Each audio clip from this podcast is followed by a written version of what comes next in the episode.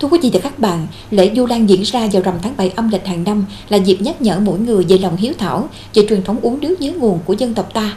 Đây là thời gian để mỗi người thực hành và khắc sâu hạnh nguyện báo hiếu, hiếu hạnh với cha mẹ, ông bà và những người thân yêu. Đồng thời cũng là thời gian tưởng nhớ, tri ân các anh hùng dân tộc, anh linh anh hùng liệt sĩ, tổ tiên, cửu quyền thất tổ của các gia đình trong toàn xã hội. Chính vì vậy, lễ Du Lan không đơn thuần mang ý nghĩa tôn giáo thiên liêng mà đã trở thành lễ hội thể hiện nét đẹp văn hóa của người Việt Nam ở khắp mọi miền. Mùa Du Lan hàng năm thường được xem là mùa của yêu thương, mùa của báo ân, báo hiếu. Trong đó chữ hiếu là nền tảng của đạo đức, gia đình là nền tảng của xã hội. Mà trong gia đình, chữ hiếu là nền tảng để xây dựng hạnh phúc, đem đến sự an vui, an lạc. Hiểu được chữ hiếu để đền ơn đáp nghĩa với đấng sinh thành dưỡng dục ta nên người. Đa phần vì ý nghĩa ấy, lễ Du Lan hàng năm được hầu hết các tự viện tổ chức rất tôn kính, nhưng vẫn giữ được nét giản dị vốn có theo truyền thống dân tộc. Đến thời điểm này, rất nhiều ngôi chùa trên địa bàn tỉnh Bến Tre đã tổ chức lễ Du Lan để hướng người dân và Phật tử sống hướng thiện, coi trọng đạo hiếu. Đại lễ Du Lan báo hiếu này xuất phát nguồn à, từ một cái vị tôn giả đó là ngày Mục Kiền Liên ở trong Phật giáo.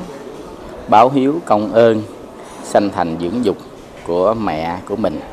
À, và qua cái um, cái việc mà làm của ngài thánh tăng đó thì từ đó về sau mới có cái truyền thống lễ du lăng báo hiếu ở trong Phật giáo. Khi Phật giáo đi đến đất nước Việt Nam và truyền thống của Việt Nam của chúng ta cũng là truyền thống à, hiếu đạo và hiếu thảo. Cho nên hai cái nền văn hóa này đã quyện chặt vào nhau và cho đến ngày hôm nay. Nhiều năm qua, ngày lễ Du Lan được các tự viện trong toàn tỉnh tổ chức với rất nhiều nghi thức quan trọng, trong đó có nghi thức cài hoa hồng lên áo.